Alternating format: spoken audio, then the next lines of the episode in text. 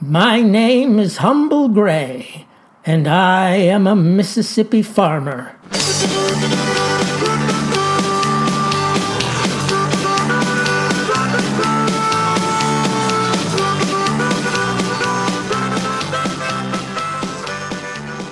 Now, today I'm going to be doing something a little unusual.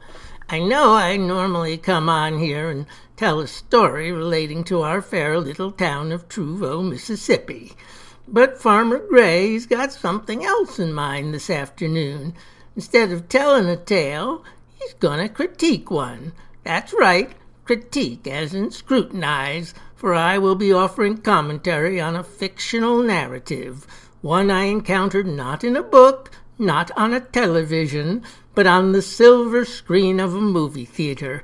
Because that's right, ladies and gentlemen, yours truly has assumed the mantle of film critic. Now I know what you're going to say. You're going to say, What's this all about, Farmer Gray? You're a busy, hard-working man of the plow. You don't spend time on frivolities like the kinetoscope. Well, maybe so, but, uh, I just thought it was time for a change. Things evolve. I mean, not in the sense of Darwinism. The world was made 6,000 years ago, end of story. But this here show that I do, it, it can transmogrify.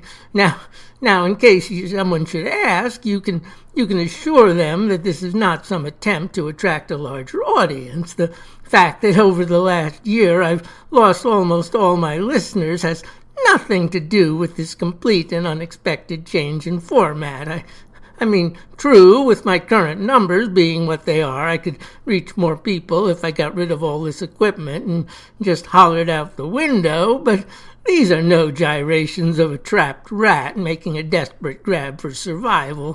Farmer Gray, he, he, he's got more integrity than that. Yes, sir. Just just because I've taken to sitting in a movie theater watching ungodly sin on screen, there's no reason to imagine this is just some cynical ploy to gin up the crowd. No, no, I'm I'm just doing it because I want to. That's all. So now that we've straightened that out, let's get to today's review. That would be my take on a little film just recently released entitled Promising Young Woman. Now, you could be forgiven for asking, just what is that young woman promising? A pleasant evening at the theater worth the price of admission? Is, is that it? Well, let's find out. So, first off, dear listeners, it's about a gal, see, named Cassie.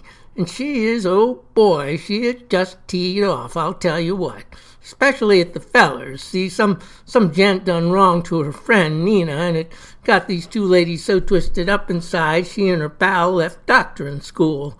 And then it got worse, 'cause ultimately this Nina, despondent, gave up God's greatest gift. So Cassie, she gets her revenge on the male gender by luring young Lotharios out of the honky tonks and just when they think she's too inebriated to resist their dishonorable intentions, she pops up stone cold sober and gives 'em what for. Makes 'em squirm under questioning, and if they tried to take too many liberties, does a lot more than that. What are you doing? Just filling the folks in about your movie. What are you doing? I'm just, I'm just telling them. I said, what are you doing? Please don't hit me. Now look, this writer-director, Miss Emerald Fennell, she paints a picture of total isolation, a landscape bereft of allies, male or female. Maybe it's symbolic that Cassie's only real friend is the transsexual boss she works for, someone who skirts that line twixt the genders, and, and it's telling perhaps that she's so frozen in place by anger, grief, and injustice.